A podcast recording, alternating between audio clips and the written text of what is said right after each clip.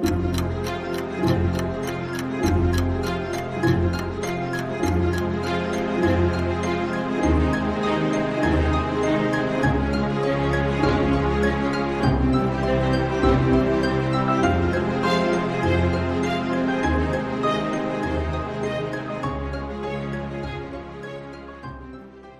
Hey, welcome back to another episode of Parker's Pensées. I'm your host, Parker Settecase, and this is a podcast where we explore thoughts in philosophy, theology, nature, and life with experts uh, in those fields. I love thinking about cool stuff, so you're invited to come think with me. Today's episode is uh, really special. Uh, I have an amazing guest with me, Dr. Stewart Goetz. He's a professor of philosophy at I he just told me how to say it, but it's Ursinus. Ursinus, I believe it's Ursinus. Okay, and um, he's uh he does really awesome work on like C.S. Lewis and substance dualism. Today we're going to be talking about substance dualism, but I, I figure I have to talk about these books. Um, he's got a, a, great one called A Philosophical Walking Tour with C.S. Lewis. And then that doesn't focus, but just you guys can find it on Amazon. And then uh, one of my favorites by him is uh, C.S. Lewis uh, in the in the Great Minds series in, eh, for for Blackwell. It's really really good. I love it. This is how we got introduced. I was a rabid pre-supper and I emailed him about, you know, his take on CS or on Van Til in there and all this stuff. And just an awesome, charitable, you know, shouldn't probably should not have responded to me, but an awesome guy. Um, so yeah, so I'm really excited to to go in with him. Before we do that, though, I want to thank everyone over on Patreon for making this podcast happen. If this is one of your favorite podcasts, if it's top top 10, top 15, please consider becoming a Patreon patron and support the show. You can find a link in the description, and then you can find a bunch of. Um, I always say goodies. I I don't know another word. Um, benefits, a bunch of goodies over uh, at different levels of support. So five bucks a month get you this and that. You can get early access to episodes when I'm ahead of schedule. Sometimes uh, lately I have not been, but please consider becoming a Patreon patron. And uh, that's that. Let's let's jump in and talk about substance dualism, why we might go in for it, uh, why it's better than the alternatives like animalism, and we'll see where the conversation takes us. Dr. Goetz, thanks so much for coming on the podcast. Hey Parker, uh, I didn't know you called yourself a pre-supper. yeah, that's the term on the internet in the internet world. Oh, okay, very good. I'm yeah. so far out of the internet world. There you go. well, uh, Dr. Goetz, man, I, I want to thank you for uh, for being so charitable with me uh, all those years back when I was when I was emailing you. You we had great conversations uh, o- over C.S. Lewis and apologetic methodology and such, and really appreciate. It. So I'm I'm pumped to to have you on here today. Well, uh, I enjoyed the conversation. You're too kind. I, uh, I, I, emailed back a few things, but uh, you're, you're too kind. So. well, uh, before we jump in on, on substance dualism and philosophy of mind type stuff, uh, I just want to hear how did you become a philosopher at all? Yeah, uh, when you uh, asked me to recount that, I'm going way back now. it was largely just talking with people uh, in my dorm room, stuff like that. Uh, yeah. I just, uh, I was basically, I was a jock who was transitioning over into uh, kind of philosophy stuff. And I would talk with people, and um, most of them said, Oh, I don't agree with you. I think you're wrong. And uh, when they would ask me, when I would ask them why I'm wrong, uh, I found that I just enjoyed uh, the dialogue, and uh, so that my road into philosophy uh, was really enjoyment, and hmm. uh, and I was curious. You know, am I wrong? I think that's uh, maybe I was wrong, and uh, so I. But it was over topics like I wouldn't have known the term back then: substance dualism, libertarian free will, these things. Uh, those are my kind of what I regard as common sense beliefs. And uh, I had, uh, you know, people on the floor that were just constantly challenging this stuff. And uh, when you need mealtime inspiration, it's worth shopping Kroger, where you'll find over 30,000 mouthwatering choices that excite your inner foodie. And no matter what tasty choice you make, you'll enjoy our everyday low prices, plus extra ways to save, like digital coupons worth over $600 each week. You can also save up to $1 off per gallon at the pump with fuel points. More savings and more inspiring flavors make shopping Kroger worth it every time. Kroger, fresh for everyone. Fuel restrictions apply. I just why I just had taken it for granted all these years, and uh, so I, I, my road into philosophy was largely uh, enjoyment. Okay, well, that's awesome. And and we were talking, uh, you know, off air a little bit that you played you played hockey, D one hockey for for a, a, time as well. And yes. so I I was definitely resonating with uh, the transition from from being a jock into uh, debating and philosophy and and all that good stuff. Um, you also said that you uh, spent some time with crew at Northern Illinois, and I love that because I spent some time with crew at Northern Illinois. So, kindred spirits here. I I, I love it. But so so that's how you got into uh, into philosophy. But then, how about philosophy of of mind and uh, and the soul? Yeah, well, I you know, whenever I would talk with my my friends uh, in college it was it was about stuff like free will, uh, the self, and it was also philosophy of religion. We talked about God and the existence of God, and uh, when I did a degree, a master's degree, uh, my tutor, uh, we would talk, and uh, he he said, "Stewart, you will never do." Good philosophy of religion unless you do philosophy of mind huh. and action theory. He said, uh, he says, uh, philosophy of religion is basically parasitic on philosophy of mind and action theory. And uh, hmm. he said, uh, you better spend some time doing those before you ever try to do philosophy of religion. And I I took it to heart, and uh, so I went to him, and uh, he, he, started giving me readings. Uh, he knew I was a libertarian about free will. Mm-hmm. Uh, he also knew I was a dualist, substance dualist. He largely gave me material that uh, challenged this stuff, not my beliefs, uh, but he also referred me to certain people that were sympathetic with him. He, and that way, he was a good tutor. He was fair. Yeah. Uh, but that's how, that was my road into uh, more metaphysical stuff. Uh, okay. Uh, it was a tutor that influenced me. Well, and you keep saying tutor, so it's got to be in the UK system, right? It was. It was. Yeah, it was yeah. at Oxford. Yeah. Yeah, that's awesome. I that's um. I wonder how you feel about that now. Uh, you you that advice because I picked up that advice somehow.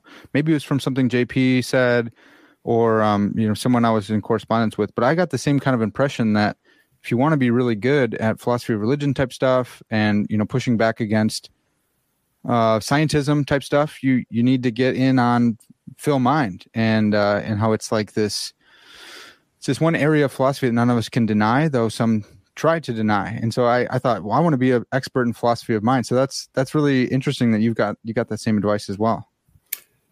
Yeah, I I come out of uh, I, I, was raised in a nominally Christian home. Uh, I got my feet wet in in a sense in uh, serious Christian uh, commitment uh, through evangelicalism, and uh, when I would read evangelicals at the time. I, I, I didn't come across anybody who really did philosophy of mind or yeah. you know what, what in the profession is called action theory. Uh, you know, they would, you know, just briefly kind of touch the stuff, but it was, not, it was never regarded. It seemed to me, I might have been wrong. It, it was never regarded as something one seriously needed to do.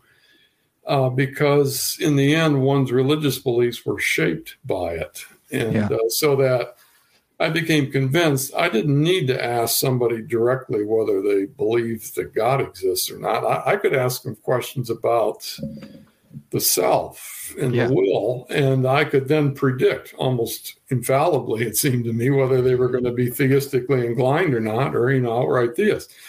And so my tutor, uh, I just uh, what he said just seemed to me to be absolutely right. Hmm. Yeah.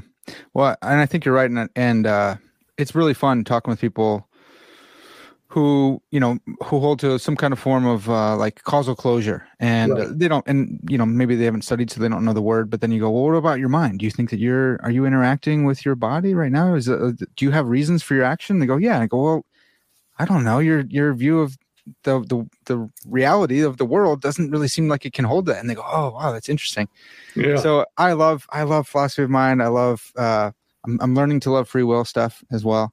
Um but in in your blackwell companion to uh in the blackwell companion to substance dualism you, you have this great piece in there.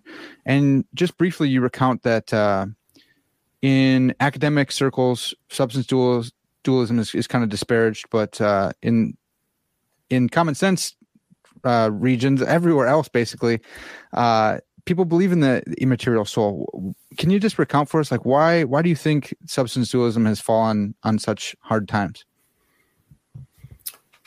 Yeah, I think it is because uh, the academy was taken over in a way. Uh, it was became beholden to science, and uh, so that anything that was any claim that was respectable had to be either scientifically uh, justified or had to be consistent with the findings of science. And it was just in some ways assumed that uh, common sense beliefs uh, were at odds with science. And, and, and we hear it all the time in the creation evolution debate you know that's where it's most frequently formulated but uh, as i got into the, the topics more in depth it, it it seemed to me that every objection that was raised against you know the idea that god created the heavens and the earth was really uh, the same objection that i couldn't influence the motions of my body uh, and so that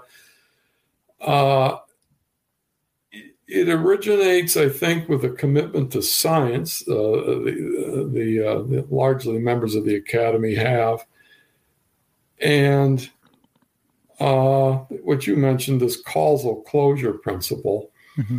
that a physical event or an event, you know, say in the, in our bodies, uh, a complete explanation of it. Um, ideally, ideally, can be given in terms that never make reference to a psychological event of any kind whatsoever. Yeah. And so the ordinary person, I don't think believes anything like that. Uh, uh, they believe they act for purposes. They take courses for purposes. They write books for pur- They read books for purposes. They're probably not writing many books, but they read books for purposes. They watch television. You they, they do everything purposefully. Um, but the academy came owned largely by people who espoused the view that uh, none of this stuff was possible.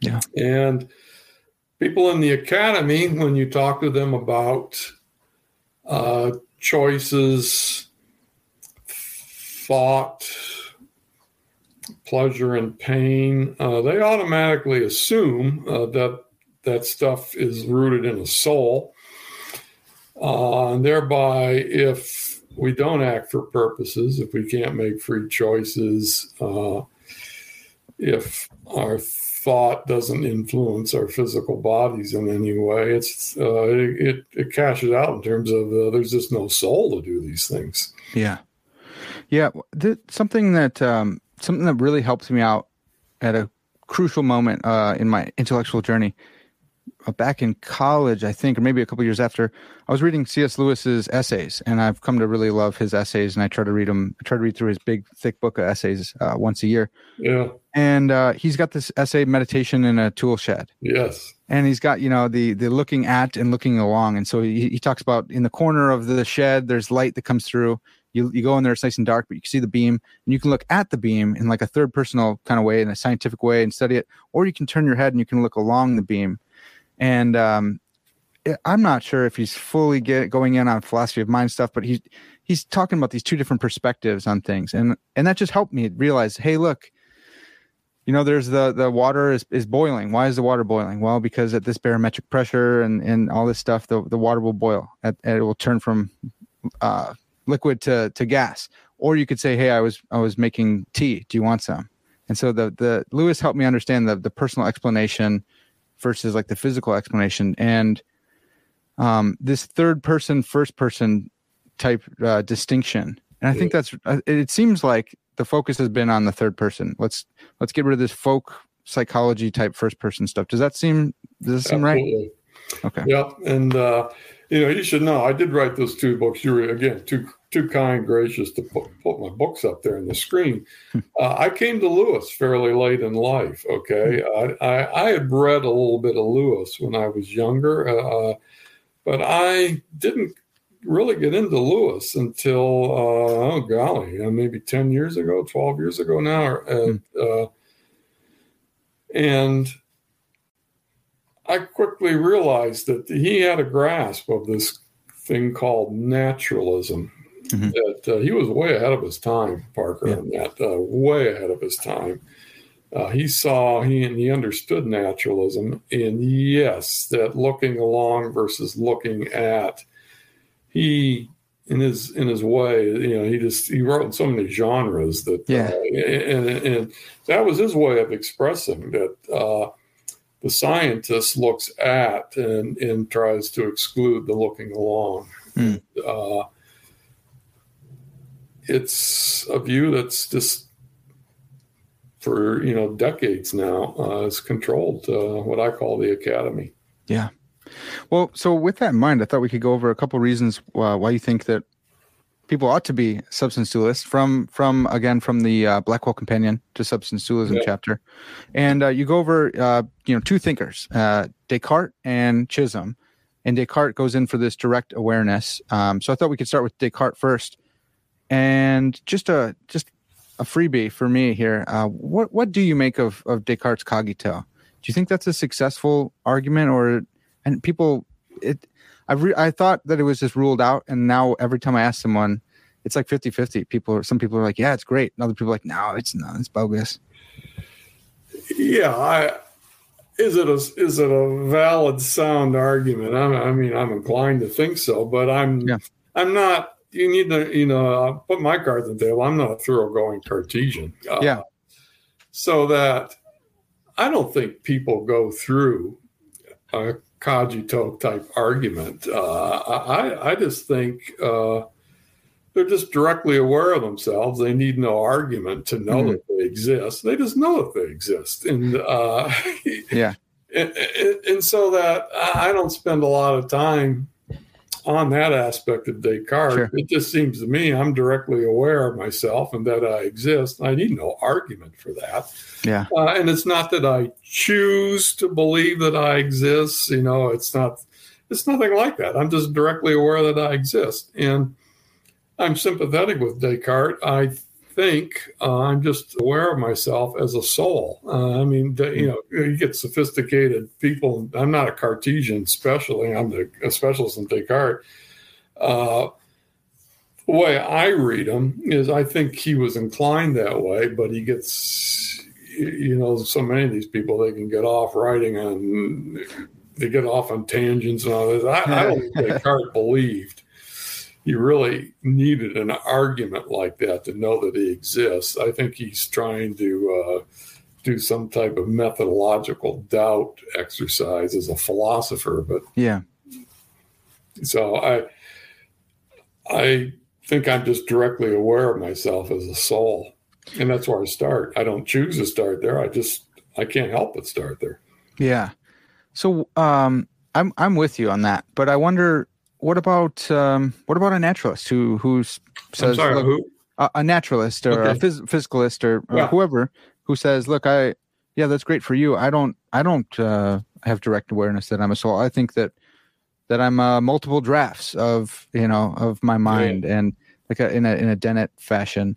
How do, how do we how do we argue with folks about these type of direct awareness intuition type debates?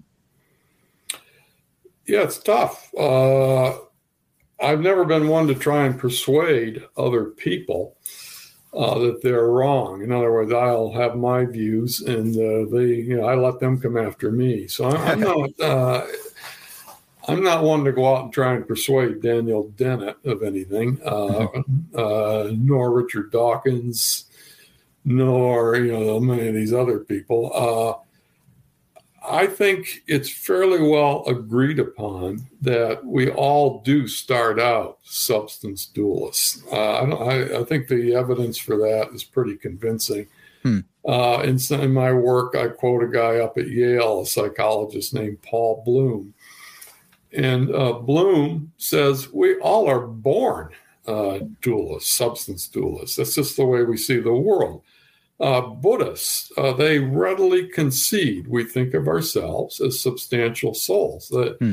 like those uh, many in the academy today, the, the Buddhists will say, oh, but what we think initially is wrong. It's erroneous. It's an illusion. Uh, Yeah. and they give they get different reasons for that than people in the Western Academy. But I, I think it's fairly well agreed upon that uh, everybody starts out uh, substance dualist. And I say everybody, you're going to find certain people that are going to say, no, no, no, I don't. but, uh, uh, I think most naturalists will concede that these are our intuitions and they call those intuitions uh, into question. And so that when I do philosophy, I look for common ground. And the common ground for which I look is how do things seem to us? Yeah.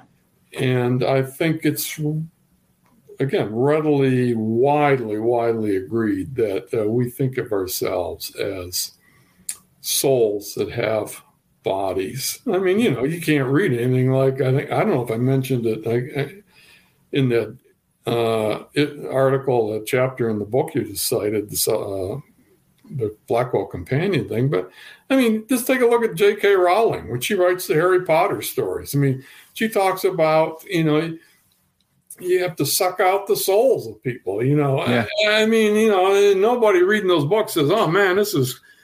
This is crazy stuff. What is a soul or whatever? Yeah. They, might, they, they understand what she's talking about, Yeah. uh, but you might think of it's well, things like that don't actually happen. But nevertheless, they don't sit there and say, no, no, no, it's all conceptually incoherent. Yeah, yeah, right. It's still conceivable, and if we didn't Yeah. have these intuitions, then these books wouldn't be so popular. That's And right. They wouldn't be so popular. Yeah. Exactly.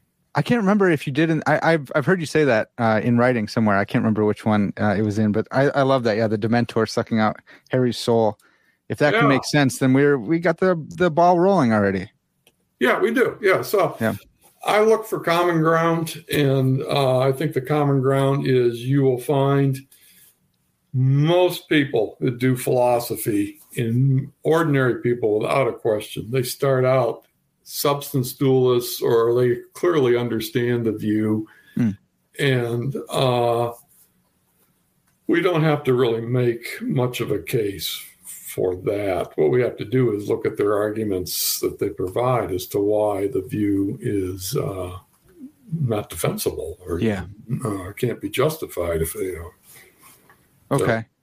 Um, so so in focusing on the the seemings, the common sense, the the folk psychology type stuff, um, is there is there a certain tradition that you've that you've studied in that that's helped you with that, or um, do you attribute that more to like your your Christian faith? Is this like were you trained by phenomenologists who say like take take what we receive, or or common sense uh, philosophers, or is this just kind of like how you've always been? Uh, pretty much how I've always been. Uh, I took, I would say, a lot of uh, proverbial heat in the academy for uh, you know defending these views. Right. Uh, I'm at a I'm at a secular school, uh, and you know you start talking about this stuff, and people just shake their heads, you know, and uh, Mhm. but I didn't really.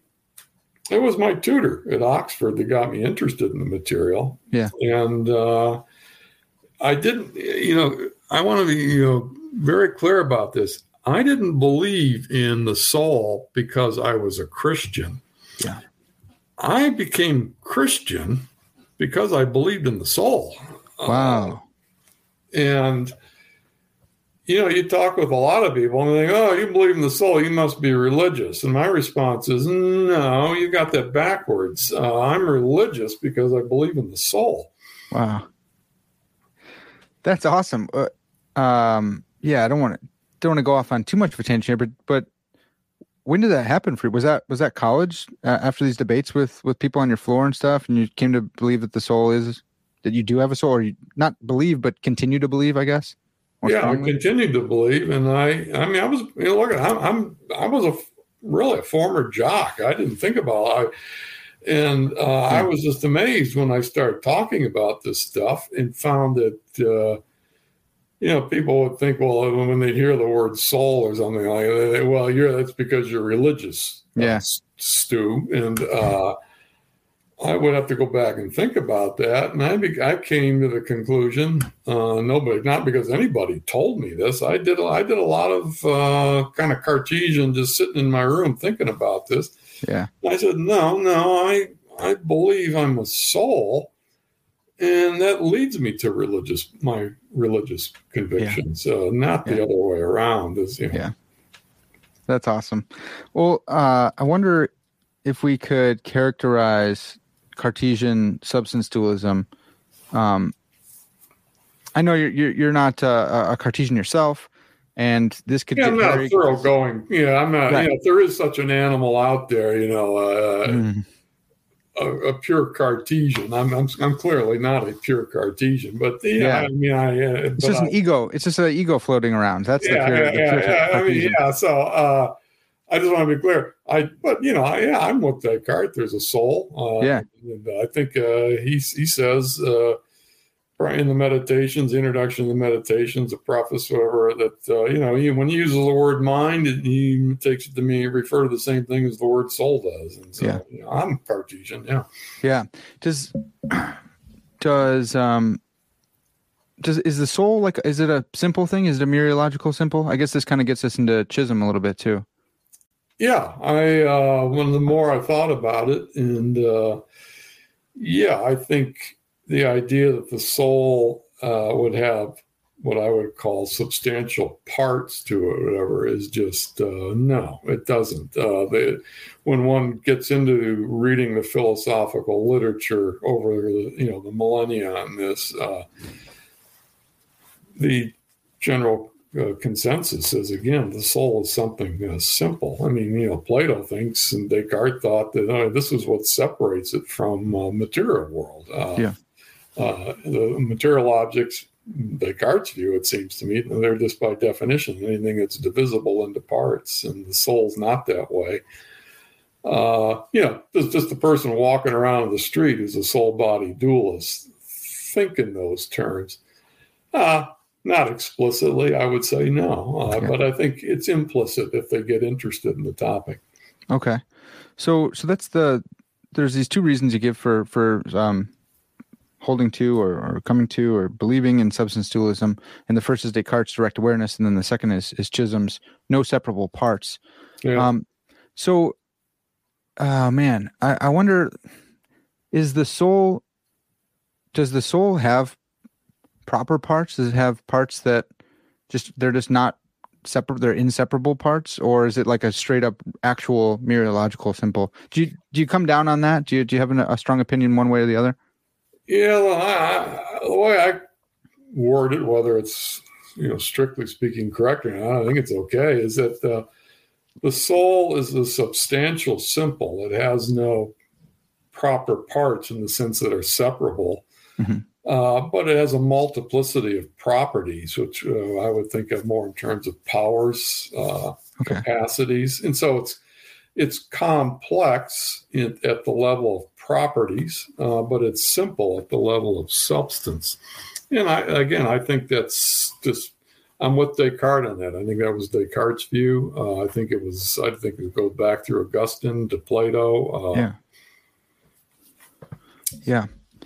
Okay. That, that's, that's really helpful. I, I wonder about, I keep saying I wonder, and my wife, uh, my wife mentioned.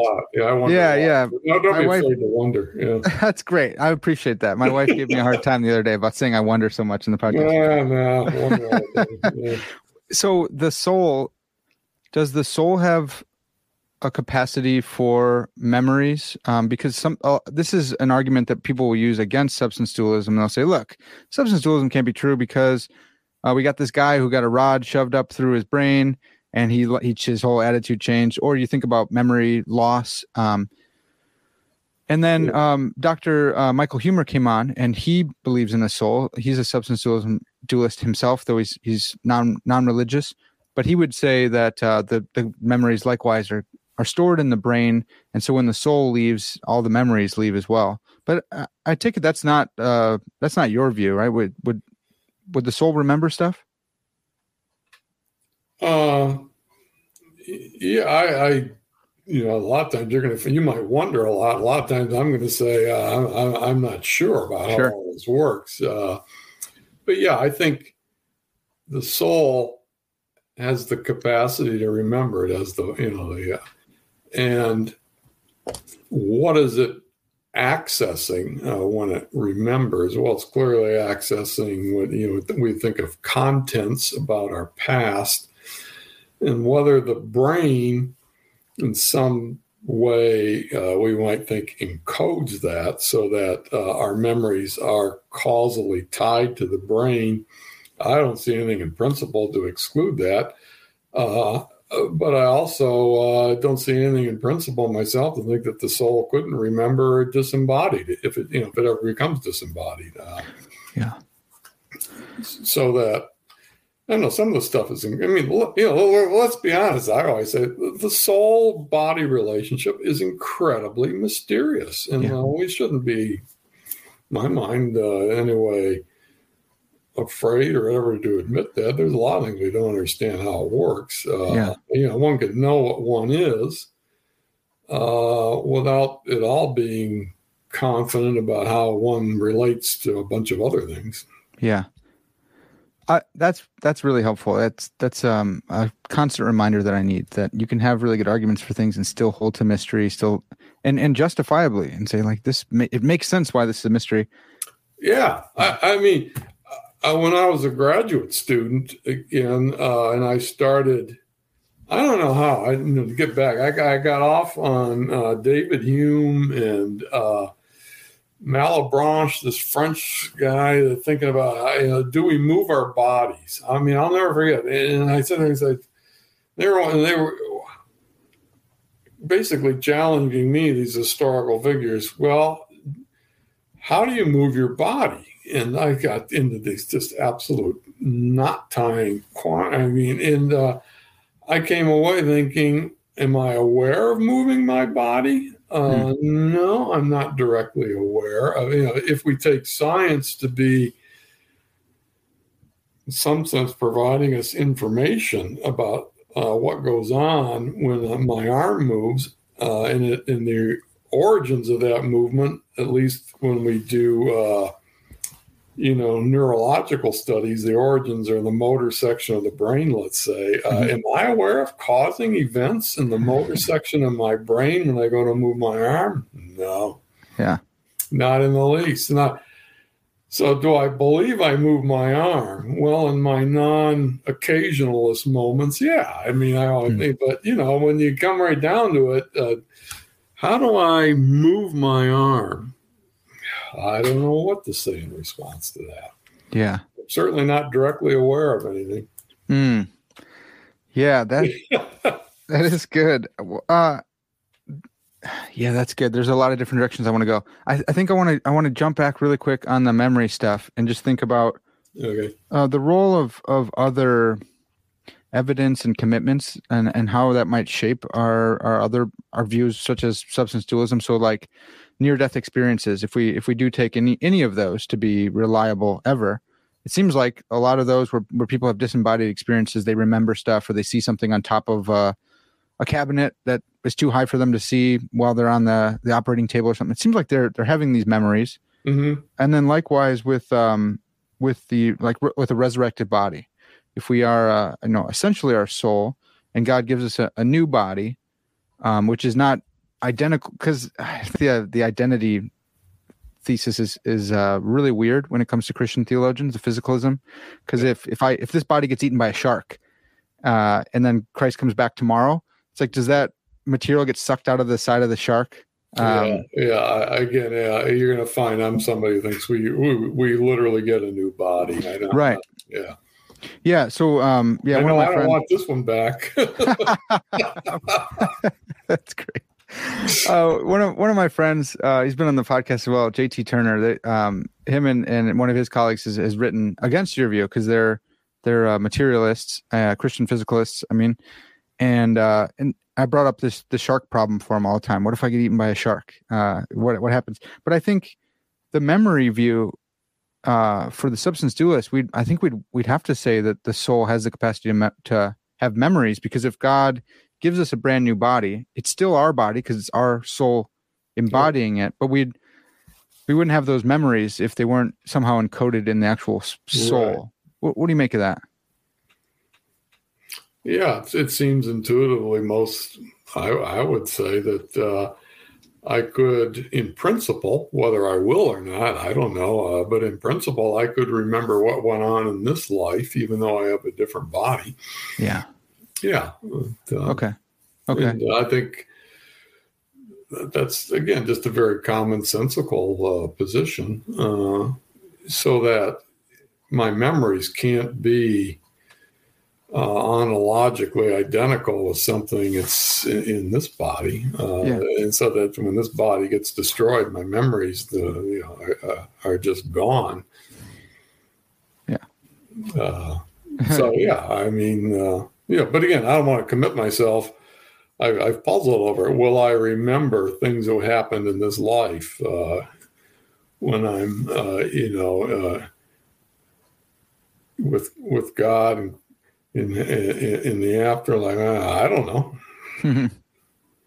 yeah, man, I, I would I would want to say I want to say yes, and I understand I understand the the uh, not wanting to commit yourself, and I'm I'm way less careful than I probably should be, and I'm learning more yeah. and more to to to be more careful with my commitments and what I'm what I'm really committing myself to defending and and yeah. Um, okay, well, I wanted yeah, to. Well, this when I say I'm not yeah. committed to it, I mean, do I think that I'll remember things in this life? I don't see any reason to say no, but I again, uh, I just find the idea of the afterlife is uh, it's it's a place where I'm going to be perfectly happy. Mm-hmm. Uh, I'm confident of that. But you start asking me to fill in the details on that, Parker, and that, and I just I'm going to say I don't know. Yeah, that's good. Um, I wanted to continue on with with how how we should talk or how you talk about the soul. Mm-hmm. Um, do you think the do you think the soul is spatially located? Yeah, I do. No, okay. See, that's where I'm not Cartesian. Yeah. Uh, again, although Descartes, mm-hmm. does you know, can you find a sentence in Descartes where he just comes out and says, "Look, at the soul is not spatially located." I, I don't think I've ever found such a sentence, and uh, but I think the implication of his views, what he does say, is that uh, the soul is in some sense nowhere. Uh, but yeah, I, up up until Descartes, I think it was the commonly accepted view that the soul is located in its physical body. Mm-hmm. Uh, and, then he has, well, why would one think that? Well, I, my answer is it's just the way it seems, it's just the way it feels. Yeah. It feels and, like I'm uh, here. Yeah. Sorry. It feels like I'm here yeah. in this room talking with you. Absolutely. Yeah. Feels like, a, I mean, Descartes in the meditations, he's clear. It feels to us like we fill the space of our physical bodies. Uh, yeah. Proprioception, you know, this idea that it, that's just the way it feels. And so I, I think I'm literally in space and occupy the space of my physical body. Yeah. How about um, the language of bodily souls. That that's um, coming up a little bit more from some of my friends, my professors as well. Do you do you go in for that language? Would you say that we're bodily souls, or or do you think that we we have actual? Is the body a substance and the, the um, souls a substance as well?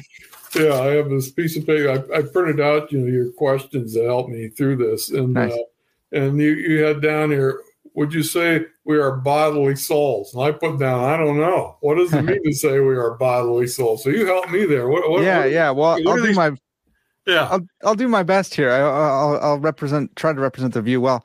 So I think the view is that the uh, the body is a mode of the soul, and uh, the soul is the substance. That's like mm-hmm. who who we are. The body is a, a mode with uh, properties and uh, various exemplification relations such that there's like there's really only one substance uh, the body is is is composed of inseparable parts so if you lose your hand it's not really your hand anymore it's a corpse hand uh, when you die it's not really your body. So a body can't be a disembodied soul. It uh, it's a corpse. So it's it's you have to play some semantics there and say, look, strictly speaking, there that's not your body anymore if you're not in it because a body is an ensouled thing. Yeah, that sounds to me, and you can you can help me here. That sounds to me like the soul gives life or being to its body, uh, such that the soul's not associated with it or informing it in some way. Informing, yeah, yeah, and uh, no, I, again, I'm gonna. I don't see any reason why we should tell Descartes he was wrong. Mm. Uh, that the, the body isn't a substance in its own right, and uh, it operates under mechanistic principles. Uh, I'm not aware of informing my body. Uh, I'm mm. not aware of giving life to my body. Uh, so that that seems to me to go beyond what introspective awareness delivers and uh, you got you you got some kind of philosophical reason driving that to say something like that it's something not accessible to introspection interesting okay and uh, so i'm uh, i'm open to hearing the arguments for it but i'm not committed to it yeah okay so um how there's i think it's a i think it's a false um attribution to lewis I don't think he actually said this, but maybe, maybe he did. But people at least think that Lewis said this. It appears to them that he said it. Um, Lewis, maybe following like MacDonald or someone, says, uh, "I'm not my body. I am my soul, and I have a body. And when I leave, it'll be like so much uh, hair clippings on the floor." Are you familiar with this quote? No.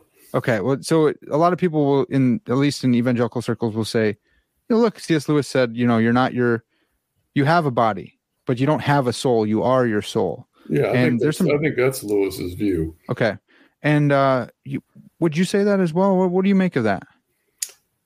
Yeah, I mean, uh, I, I, use it in my books. Uh, I think it's in a letter of Lewis's to uh, to someone. Uh, this woman's asking him, "What is a soul?" And mm. Lewis's response is, "I am." Oh yeah, yeah, I, I know that that quote. Yeah, yeah and so that yeah, if I, your question is now about Lewis, uh, he just thinks he is his soul. That's what he is, uh, and I uh, I take it Lewis again, best of my knowledge, didn't explicitly commit himself to uh, you know, your expression here, are we bodily souls or are we more of a Cartesian on these things? I mean, Lewis, if anything, Parker, my read of him is he leaned toward idealism.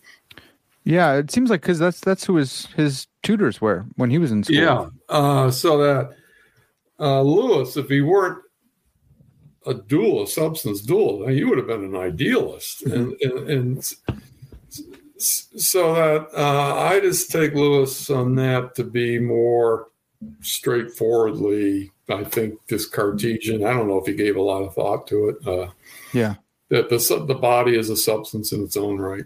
Okay. So, um, how about you? Like, do you do you would you tell someone? Would you counsel someone if someone wrote you a letter and said, "Dr. Goetz"? Uh, no, nobody writes me letters. But well, this is this is going to be on YouTube. Maybe someone will write you. Uh, if, if if they said, "Dr. Goetz, uh, what is a soul?" Would you re- could you reply likewise with Lewis and say, "Dear lady, uh, you know, I am." Yeah, that's what I would say. Okay. So, so do you use language of like essentiality or anything like I'm essentially a soul who has a body? Yeah, I would think I'm essentially a soul and uh, I'm accidentally an animal, be the way I would put it. Gotcha. gotcha. you know, an animal uh, would be a soul that has a body, you know, the way we think of it. And, uh, you know, I'm a human animal as opposed to being a canine animal or something mm-hmm. like that. But yeah. Okay. This is great because that was, you're good at this. This is a perfect transition into animalism and what I want to ask you about well, that. Yeah. uh, so, uh, Dr. Alex Pruss, Alexander Pruss, uh, in a recent blog post, he he he brought up that uh, just mentioned that he thinks animalism is like our best uh, theory of persons right now, and so I wanted to bring this up because that's almost uh, QED. You know, that's almost like if yeah. Alex Pruss says it, you know, holy cow, I don't want to disagree with Alex Pruss.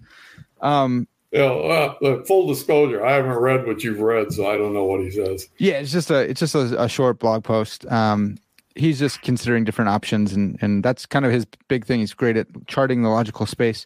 Um, can you help us understand for for the listeners, like what what is animalism? What's the hard core of it? Yeah, I, I take it animalism. We're fundamentally uh, biological or I'm, I'm, fundamentally a biological organism, mm-hmm. and uh, this biological organism has a uh, kind of like a principle of life, a life-giving principle to it that's uh, that organizes the parts of my body in, in such a way that the organism uh, remains alive. And then when the uh, the life principle uh, terminates, ends, uh, whatever, uh, I I end, and, and so animalism. I'm fundamentally an organism uh, that whose principle of organization is uh, you know is a, a, life something like that okay to me to me that sounds um it sounds like they're vitalists a little bit and i know that vitalism is like something you can charge people with like we don't believe in vitalism anymore you believe in vital what do you do you know like what what do they posit as that life principle what because if you slip in a soul now you want to be a substance dualist that makes a little bit more sense but what what do they go in for I don't know. You're asking the wrong person on that one. I, I don't quite get the view myself. Uh, okay, I'm with you on that. Yeah, so that uh, I would, you know, you'd be better off asking one of them uh, exactly what they think about that. I've always found found the view to be hard to uh, get my my hands on. You know, yeah. Uh, but so you, you said that that we could think of ourselves um, accidentally as animals. Um, I wonder if if being a substance dualist and and having uh I said I wonder again. And Yeah, that's right. Yeah, right. and being uh an, an animal, do we run into the the two thinkers problem as well? Like do we does does our body think and our soul think? No, our bodies don't think. Uh, okay. our, our bodies don't have, you know, don't have psychological capacity. Their psychological life is rooted in the soul, is the way I would look at it. Yeah, I would think so too. Do does that commit us to thinking that like my uh my parents' dogs have souls as well? I don't see why not. Uh, I'm not Cartesian again there. If we take Descartes to be of held that the uh, dogs and cats don't have souls. Uh, yeah, automaton or something, right? Yeah, yeah. I don't. Uh, if dogs and cats feel, if they experience pain, uh, they must have a soul. Okay. look at. So I used to be really, uh, I don't know, perturbed or, or skeptical of that, but I think actually reading Descartes helped me a little bit, not with the automaton bit, but with him saying we're essentially, you know, this rational thing. And so it helped me think through look, have a dog having a soul isn't a big deal unless you think that all souls are the same, unless you think right. that the dog is the same soul as me, but he doesn't have a rational human soul, an image right. bearer of God's soul. He's a dog right. soul. It's okay. Yeah, yeah. I mean, uh, you go all the way back to Aristotle. I mean, Aristotle thought there were different kinds of souls. I mean, he wasn't. Yeah. Best as we get the sense, I think, my read of Aristotle, he's not a substance dualist, although he has these uh, odd passages, you know, where he talks about uh, rationality in some sense separable from the body or whatever. But uh, but he, he, clearly thought there were different kinds of souls. I think historically most people did up until you get to Descartes, and uh, he carves things up a little bit differently in that. But uh, yeah. Yeah, it doesn't bother me. I don't see why it should bother me. Maybe yeah. it should. You know, maybe I should. Maybe I should wonder like you do. You know, but uh, I just haven't had any objection. Yeah, uh, well, convince me that I, I should say no to uh, my former dog having a soul. Yeah, I think that if if you also if you go in for like um like you do, if you go in for like Chisholm's no separable parts, then we can make sense of this because yeah, not every soul is just this like wholly purely mereological simple it's just it's it's uh, simple in that it doesn't have separable parts and so the dog soul can have different uh, properties and capacities right. than a human soul. Right. That seems yeah. absolutely uh, right to me. I don't. Yeah, I mean, you know, look at Descartes focused so much on rationality. Yeah, I'm like, I mean, here again is why I wrote the books on Lewis. I like Lewis. Lewis said you would much rather live in a world where there's pleasure experienced and just in a perfectly uh, in a world where there's just nothing but reason. Yeah, right. Be all just perfect shapes or something and be so boring. He, then, yeah, I mean, uh, Descartes was so preoccupied, it seems to me, in a way, with reason. Mm-hmm. Uh, and yeah, and there's no question that we do reason. Uh, I mean, that was Lewis's argument against naturalism. with reason, but I don't know. I, I got into philosophy because I enjoyed it, and my reasoning provided me with pleasure. And uh, so that if a dog or a cat experiences pleasure, to me, it must have a soul. Yeah.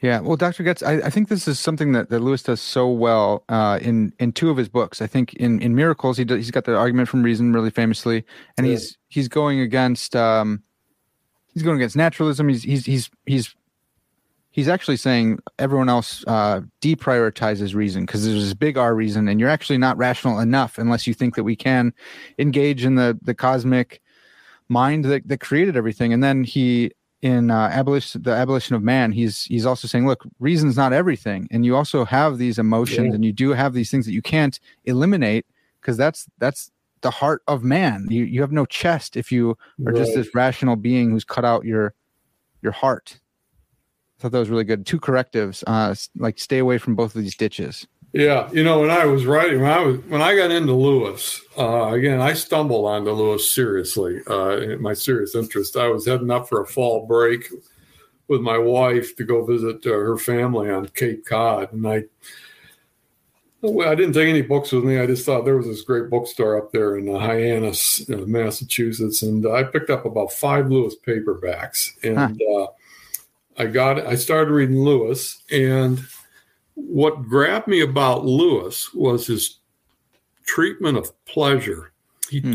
uh, he and he believed it was good, and uh, and I, I I said no, I just don't. This is really I just this guy's I, I said he's a philosopher. Uh, hmm. I didn't know anything about him really. I said this guy's a philosopher. Uh, and then the more I got into the Lewis literature, I realized it was a whole new world to me. I discovered all this secondary literature written about Lewis. Yeah. And I was astounded. Nobody treated the man as a philosopher. I mean, ser- I mean, I say nobody. Nobody was really writing serious, uh, pretty much nobody, not serious works on Lewis as a philosopher. In the in the two or three that did, nobody touched him uh, his views on pleasure and pain yeah. as being uh, pleasure intrinsically good and pain intrinsically evil. Mm-hmm. You you could read certain people who are famous for writing on Lewis, you, and you never find the word pleasure once in, in, in everything I write about Lewis. And I thought, man, this is really weird because it just permeates everything that he writes.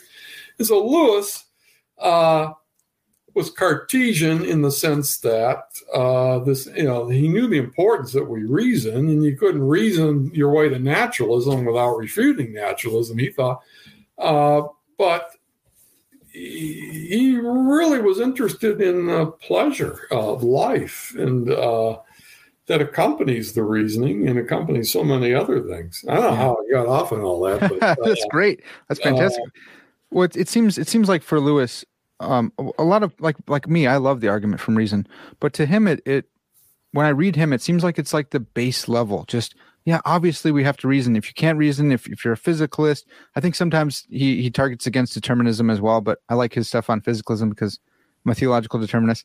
But um, that's the base level. That's if you just stop with the reason, like you're missing so much of our experience. Yeah, and uh, yeah, all I can say is Lewis would just give a hearty answer yes to what you just said. Life isn't about reasoning. And mm. uh, it just, that's not, we're created in his view to be happy. Yeah. Uh, that's the and that's a typical Christian view, uh, where the purpose of life is to be happy. We're created for happiness in the end, mm-hmm. and uh, he did not think happiness consisted of reasoning. Yeah, this is uh, this is something I, I, I, definitely want to have you back on to talk about more. Is the, the meaning of life type stuff. Uh, some sometimes people will give philosophers a hard time and say, "Look, uh, the classical guys really meant." they got into the meaning of life and people today analytic tradition especially is just doesn't care about meaning of life and i want to say well you know look at stewart goetz this guy's been talking about meaning of life for a while now um, yes analytic philosophers are still talking about meaning of life so um, you, you got to come back on and, and, talk about meaning of life type stuff yeah it has been my recent uh, area of interest. Yeah i started i started teaching a course probably about 20 years ago now. I couldn't find courses on the meaning of life. Uh, I mean, in uh, so I, I, was one of I think the first in the country to kind of cook up a course on the meaning of life. It was genuinely cooked up, okay, uh, and uh, you know, coming out of logical positivism into naturalism, uh, people just really disparage the idea of the meaning of life. You know uh, and the dam broke on this one about uh, 20, 25 years ago, roughly. And mm-hmm. uh, of all people who started writing about it, it was really the naturalist crowd that started writing about meaning of life. Would you and say that's were, Nagel, or did, did Thomas Nagel start that, or who?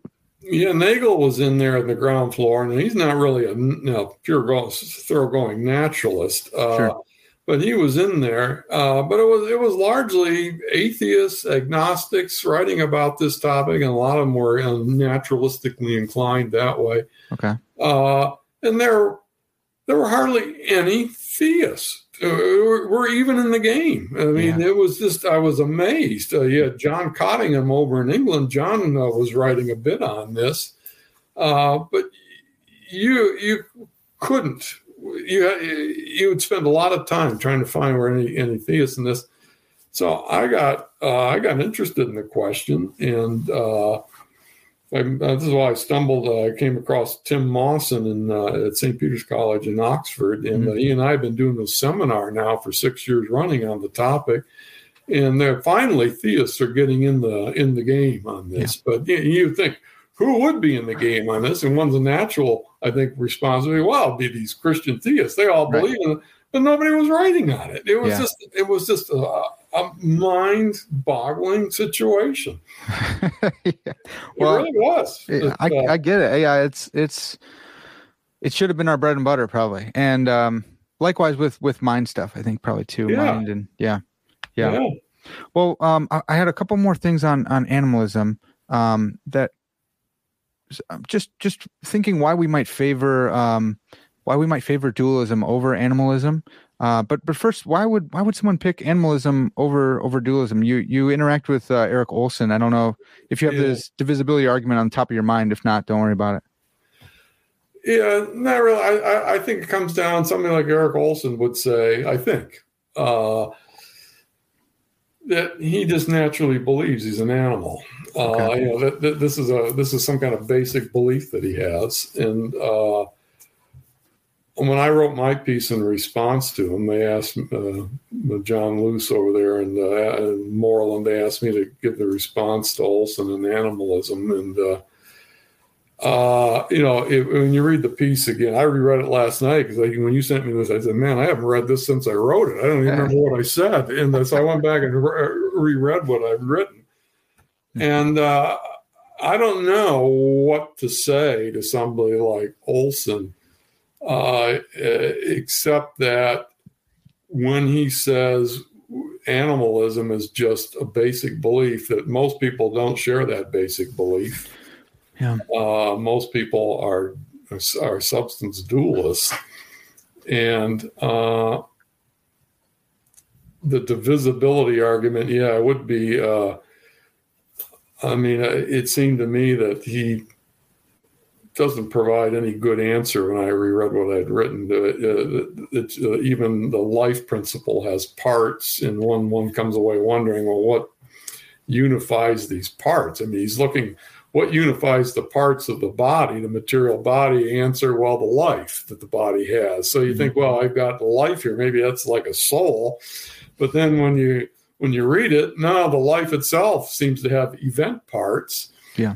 And then you wonder, well, what unifies those? And it gets, I just, I'm again, I don't understand very well how that all's supposed to work. But uh, I don't think the animalist view is the common, uh, the ordinary person's view.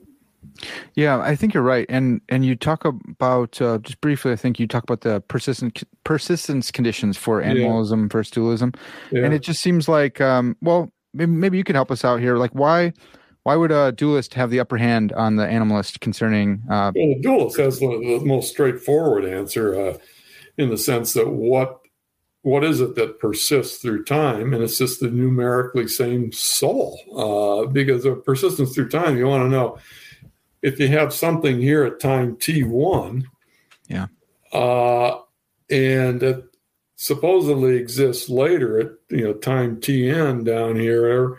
Well, if it's the numerically same thing, the natural uh, uh, you naturally look for well, what's numerically the same? And the, the dualist uh, just has a straightforward answer here. Well, it's the numerically same soul. Yeah. Uh, and uh, boy, you, you jettison that kind of answer. Uh, you just say that's not acceptable. It's wrong or whatever. And uh, boy, then it becomes really a mystery. I think in a way. Well, what is numerically the same? Yeah. Yeah, I, I think you're right. I love that argument. One thing as a one thing as a Christian, it's been thinking about the soul, thinking about conversion, and uh, even you know we talked about the soul can um, the soul has has capacities and properties. I want um when you go through a conversion process for me it was it was pretty dramatic i grew up as a christian but didn't really fully give my my trust and my life to the lord till i was at niu and i felt like a different person. I, I felt like my my desires had shifted and changed and the lord had changed me. Does did my soul take on new properties? You know and, and in the bible it says uh, you know we're, we're new we're a new creation. And whether now we have to understand you know is that uh, speaking metaphorically or are you literally something new? And, and does that mess with our persistence conditions going through a radical conversion well i think not i mean okay. you, would have you'd be literally if, if it messed with your persist your identity persistence conditions no you're the same self okay uh, with the same the same very same capacities, powers, uh, you just now find pleasure in thinking about different things. I mean, you've made a choice in a way to renounce certain sources of uh, pleasure, or uh, whatever. You uh, you've made a you've made a choice to live a different kind of life, but you have to be the numerically same self. Yeah. Uh, I mean, what fascinates me is some of these cases. You, you you know, I'm old enough to remember back in the uh, 70s, there was some organization called the, uh, I think it was called Students for Democratic Society or something like that. And there was a, it was a anti-war group that was violent or whatever. And there was this, I think it was this woman up in Minneapolis area whatever. I mean, something like 40 years later, the neighbors couldn't believe the police pull up outside her house and go in and arrest her and bring her out. And uh, I think she was a mother of a couple of kids or whatever. And then all the neighbors are perplexed. Oh, what in the world is going on? Well, she had driven the vehicle that uh, that had led to, I think, something like the other people in the car had shot somebody or whatever. And wow. And, and but our legal system has no reservations about thinking she was the numerically same person who drove the vehicle right. 35 or 40 years ago. Uh, and then, then the philosopher comes along and says, well, what, what makes that possible? Yeah. Uh, and I think the dualist has the most straightforward answer on that. Well, she's the numerically same soul. Yeah. Did her personality change? Apparently so. Mm-hmm. Uh, but we don't think the personality is the self. Uh, the self can take on different personalities. Yeah. If if the if the numerically same substance or the soul that that part, um, if that did take on a new capacity, whether you go with Augustine's, you know, non posse peccare, you sound really smart if you can use the Latin on those. Yeah. Uh, but if if if prior to conversion I can't, I don't know. Um, if whatever, if I can gain a new capacity, that doesn't change the the substantial soul, right? It just maybe it does. I don't know. What what do you make of that? Do does our soul change at all? Well, yeah, I don't. I uh, the fundamental powers or capacities, I don't think change. There's no, Okay. they're not added to, they're not subtracted from. Uh, they just get actualized in different ways now. Uh, uh, once one's become a Christian, uh, Okay. so, so that you know, uh, I mean, I don't know. I mean, your experience. I tell students all the time. I used to love playing ice hockey. I got a lot of pleasure out of playing ice hockey. I woke up basically one morning and I no longer wanted to play ice hockey. Hmm. I just no longer got pleasure from playing ice hockey. Now, the way I look at that is I remain the numerically same self, but my my capacity to experience pleasure was still there. It just wasn't actualized by something that used to actualize it. And uh, you know, uh, the truth is, you know, my family, my friends, they thought I was I had flipped, uh, whacked out in a way because book, books started to, reading books started to give me pleasure, and they Yep. never had really before. And and so the, the capacity to experience pleasure remained. Uh, I didn't acquire some new capacity that way. Uh, Yeah. It was just that different things uh, started to actualize it, and they never actualized it before. Yeah, that's that. I had a similar uh, situation as well. I, I don't think I ever finished a book before like my junior year of school of of uh, university, and then became a Christian. Was like, I need to read everything. I, I would skip class to read my Bible. I'd skip class to read apologetics books. Uh, well, I shouldn't have been skipping class either, but um, yeah, Yeah, But I thought it's it's for the Lord. It doesn't matter. yeah, Um, yeah. So, uh, If, if- just by the way, I, if people are going to listen to this. Uh, I have to go see my grandson here pretty soon. So Yeah. uh, we got to wind this down here. yeah, definitely. I got I got just like two more for you. Okay, Um, great. people will will often bring up um, babies doing arithmetic or, or advanced you know calculus and it's supposed to be this you know it's it's a it's a trope or something it's like a it's it's a canard of of uh, substance dualism It's, what you think a baby can do that and it's it's just the body has to catch up with his capacity in my head um there's this there's this interaction between a soul and a body and um the capacity i guess to do mathematics advanced mathematics is is present but it's just not actualized because it, it requires the brain to Right, and and the experiences right right. That's be my view. Yeah, okay all right so take that it. everyone about the babies and the uh, arithmetic yeah. um then just i wanted to finish up with um property dualism um Yeah. wh- why not go in wh- why go into full-blown substance dualism instead of property dualism Uh, because we start with substance dualism. Most property dualists that I know, uh, they think there's some problem for substance dualism, and then, then they go to property dualism. So Yeah. my approach on that, Parker, is I start with substance dualism. I need an argument why I need to go to property dualism. That's good. Okay, that's awesome. Well, that's it, Doctor Goetz. This has been fantastic. I, I I've enjoyed it. I've appreciated you uh, in your our correspondence and your books as well. Um, please, you, you got to come back and talk about meaning sometime. I'll I'll try and set I that up. I would love to. Okay, awesome. I really would. Awesome. Uh, I think it's it's another one of these areas uh, that ordinary person. I mean, I just pick up. I read the Wall Street Journal a lot, and they just on a fairly regular basis have stuff that just touches on purpose and happiness and all this stuff. And uh, it's it's an area of philosophy that has been largely neglected Mm. by Christian theists, and uh, it's it's mind-boggling to try and figure out why. Uh, Yeah. But it has. I'm gonna, you know, just telling you the truth. It has. Um, Doctor Goetz, for the listeners, how can they get into your stuff on meaning um, so we can change this uh, circumstances? Uh, well, I have a. I wrote a book. Uh, oh golly, seven eight years ago called "The Purpose of Life." Uh, you you, you that, that that's available. Okay. Uh, and then I don't know. Those are have access to journals or whatever. You know, I've written several uh, uh things uh, uh, in, in, articles. I think uh, coming out this month, of the Notre Dame uh, Philosophy Religion Center, they send out a yearly publication.